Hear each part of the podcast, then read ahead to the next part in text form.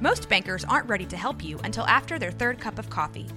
But with Central National Bank's after hours service, you don't have to wait for the bank lobby to open to get help. You can contact us from 6 to 8:30 in the morning or from 5 to 10 in the evening, and we'll connect you to a real, live, local person who can answer questions and fix problems 7 days a week. Bank different. Bank Central. Central National Bank. Member FDIC. When you need mealtime inspiration, it's worth shopping Kroger, where you'll find over 30,000 mouthwatering choices that excite your inner foodie. And no matter what tasty choice you make, you'll enjoy our everyday low prices, plus extra ways to save, like digital coupons worth over $600 each week. You can also save up to $1 off per gallon at the pump with fuel points. More savings and more inspiring flavors make shopping Kroger worth it every time. Kroger, fresh for everyone. Fuel restrictions apply. Mother's Day is around the corner. Find the perfect gift for the mom in your life with a stunning piece of jewelry from Blue Nile. From timeless pearls to dazzling gemstones, Blue Nile has something she'll adore. Need it fast? Most items can ship overnight. Plus, enjoy guaranteed free shipping and returns. Don't miss our special Mother's Day deals. Save big on the season's most beautiful trends. For a limited time, get up to 50% off by going to BlueNile.com. That's BlueNile.com. This is a Rogue Media Network podcast. This is 365 Sports, powered by SicEm365.com.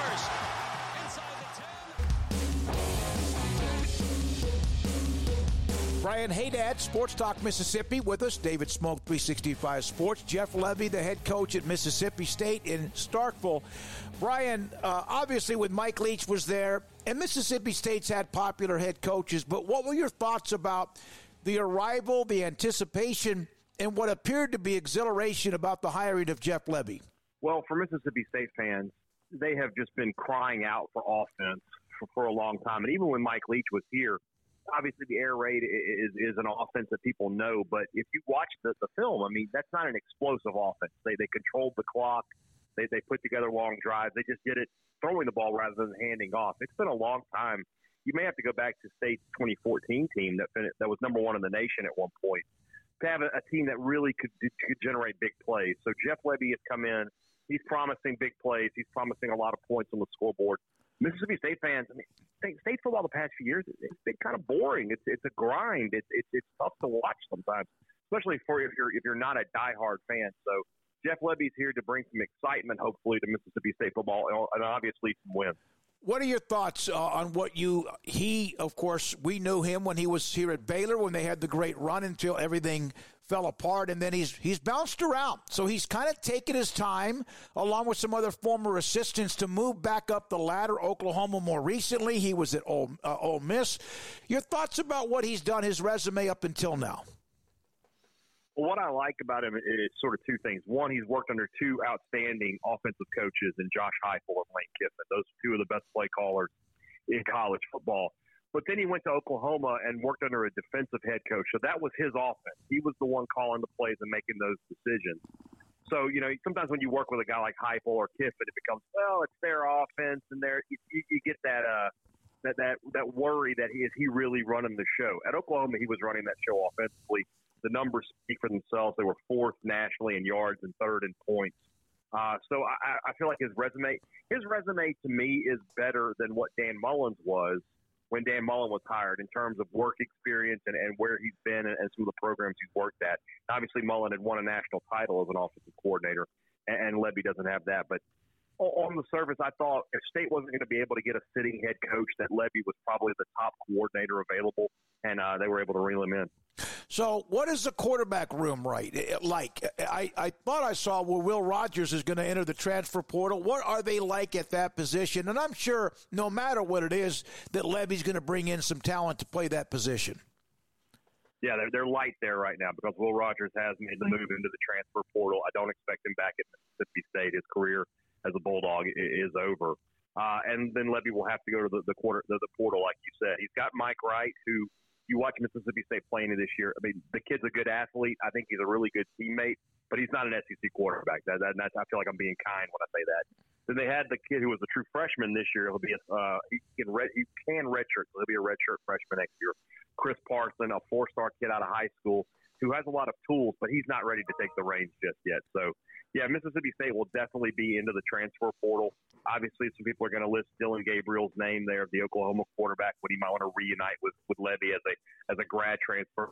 There's some there's some early rumor mongering there, but hmm. the state starting quarterback is not at Mississippi State right now, so we'll see who that ends up being. So as far as what he can do, the, the, obviously transfer portal opens up on December the fourth. Although we see quarterbacks and others right now already flooding, at least announcing it.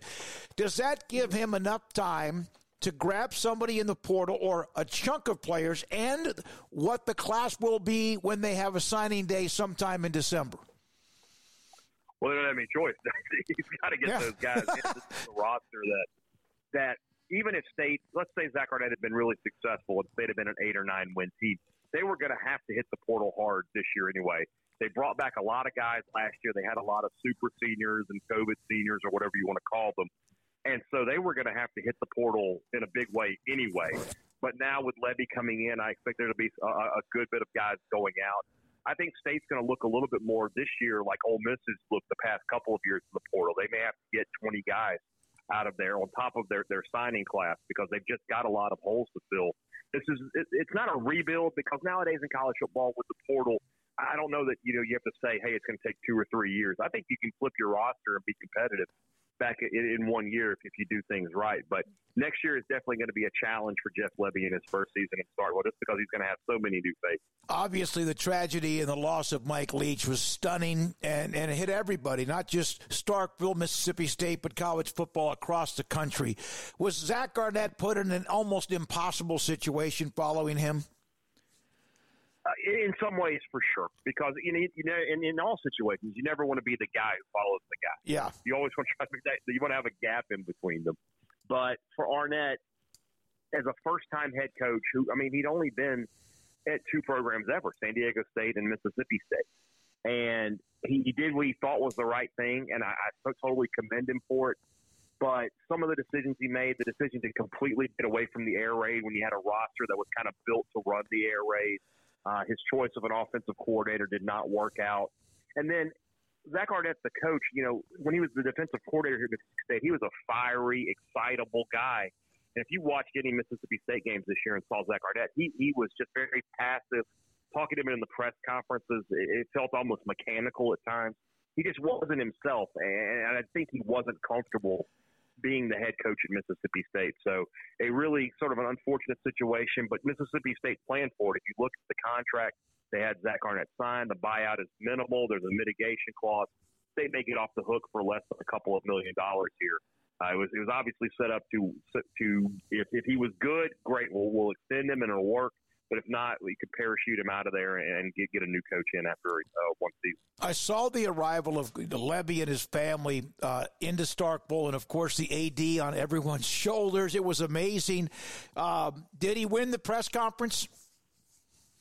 Yeah, one hundred percent. I mean, he talked about scoring points. Mississippi State fans want to hear that.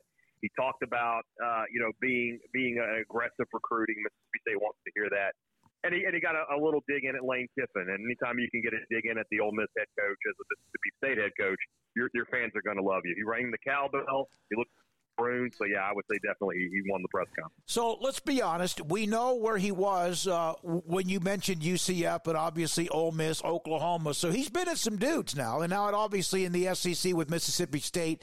Uh, he was a part of the staff at Baylor that had great success, and then everything fell apart. Has that ever been brought up about what he was with? And I'm not trying to question Jeff Lebby. should he have a job, or Kendall Briles, or Randy Clements, or anyone else. I'm not. But was there any at all blowback from anybody? From the fans on social media, just in my my Twitter mentions, there were some some fans who were just like, I don't like this. This is not what Mississippi State should stand for. I tend to think that Mississippi, most most college football fans, it's not unique to Mississippi State. When a coach comes in and there's some controversy, as soon as the season starts and he's winning games, that that kind of just goes to the wayside. It's just the nature of college football. Then you have some people who maybe their principals won't allow it, and, and they'll they'll be upset about it. and I certainly understand that. You probably have some some Auburn fans like that with Hugh Freeze, and yeah. you probably have. I mean, it's just everywhere. Um, but by and large, the, re- the reception has been very, very positive for Jeff Lebby. Uh, and, and, you know, like I said, when he was here at Ole Miss, there wasn't a whole lot of talk about this, this situation either. So I think by and large, he, he's going to try to put the past in the past. Now we'll see if he does. You know, you think about what this past year when he brought Art Briles to uh, to a game at Oklahoma, and what a controversy that was. I would imagine Zach Selmon, the athletic director, has been very specific in his desire uh, about not having uh, Art Briles around this program at this time. So we'll see if that, that is indeed the case. I think by and large, though, it's been a very positive reception for him. Last thing, Brian Hadad again with us uh, from Sports Talk Mississippi. Jeff Lebby at Mississippi State. How critical was this hire? Anytime it's critical, but with the expanded SEC with Texas and Oklahoma, the way things are going to change, lack of divisions. How critical was it was it for them to get this thing done? It, it, you really hit on it there. It's sort of a twofold thing. The the expansion of the SEC is huge. College football, you know, it feels like it's shifting around. You don't ever want to be in a situation where people are talking about you. Hey, if the SEC were to make some moves, they might kick your school out. You don't want to be that. You want to be winning games and being part of the conversation. But the other thing is, in this state, you know, the Egg Bowl rivalry really does define everything. And now Ole Miss has won ten games, two of the last three seasons. You couldn't fall behind any further. So Mississippi State had to make a move they hope that Jeff Lebby can bring the kind of success in that Dan Mullen did. Uh, you know, almost, gosh, it's, it's hard to believe it's been that long ago since 2009. That's what they're hoping for for Jeff Lebby, Lebby that he can put build on the success of the past and maybe take Mississippi State to a, a more consistent level uh, in the future. I'm going to ask you about the college football playoff. You saw the latest rankings. Sure. I don't watch those anymore. I haven't, Brian, yeah. honestly, since the 2014, the first year, the TCU Baylor craziness and Ohio right, State right, right. got in, and then they. But I don't watch them because I think it's made for TV, and I think they changed their narrative to change the narrative yeah. to create discussion. That's fine. It's an entertainment show. What are your thoughts about where everyone is now? Who is out among the seven or eight that have a chance that no matter what, what are your thoughts how this is going to end up? Well, I, I agree with a lot of what you said, and I think that you know a lot of these athletic directors who have been on the committee, kind of as a status symbol. You know, yep. just wanted to say, "Oh, I'm yep. on the college football playoff committee. I get to take those trips down to, to Texas and stay at the fancy hotel and eat the big steak dinner." Well, this Saturday they're going to have tough decisions to make, and they're going to have to unpopular decisions to make. I think you know Georgia would be in with a win. I don't know that Alabama is in with a win over Georgia. I don't know that for a fact, which is crazy to say when you're saying Alabama. Uh, Washington and Oregon, I feel like the Pac 12 champion is going to be in. Michigan will beat Iowa, I think, so they'll be in. I think if the Florida State goes undefeated, they should be in. I understand that they're probably going to get waxed by Georgia in the first game, but they went 13 or 0. You you have to reward that. You ha- the you the games have to mean something. So a team like Texas is going to, you know, have a, a, a very big case to get in, especially without if Alabama can win. Yep. But they may get left out, and they may get left out at the expense of Alabama, and it, sucks because I, I love the 12 team playoff that's coming next year. I, I like the idea of having more opportunities for teams. I think it makes for more excitement. Uh, but somebody somebody is going to wake up Sunday morning or Sunday afternoon and look at these rankings and say we got screwed, and they're going to be telling the truth. I, I, want chaos, and and then what I also love are the possibilities that there are going to be maybe one or two what I call alpha blue bloods who are going to like maybe not be enough of an alpha blue blood because of they're going up against each other. Alabama, Texas beat them, but we all understand what it means and. It's going to be fun. Hey, Brian, thank you very much. Enjoy the, the Jeff Lebby uh, tenure, and good luck to uh, Mississippi State, and thanks for your time. Brian Hadad, Sports Talk Mississippi on 365 Sports.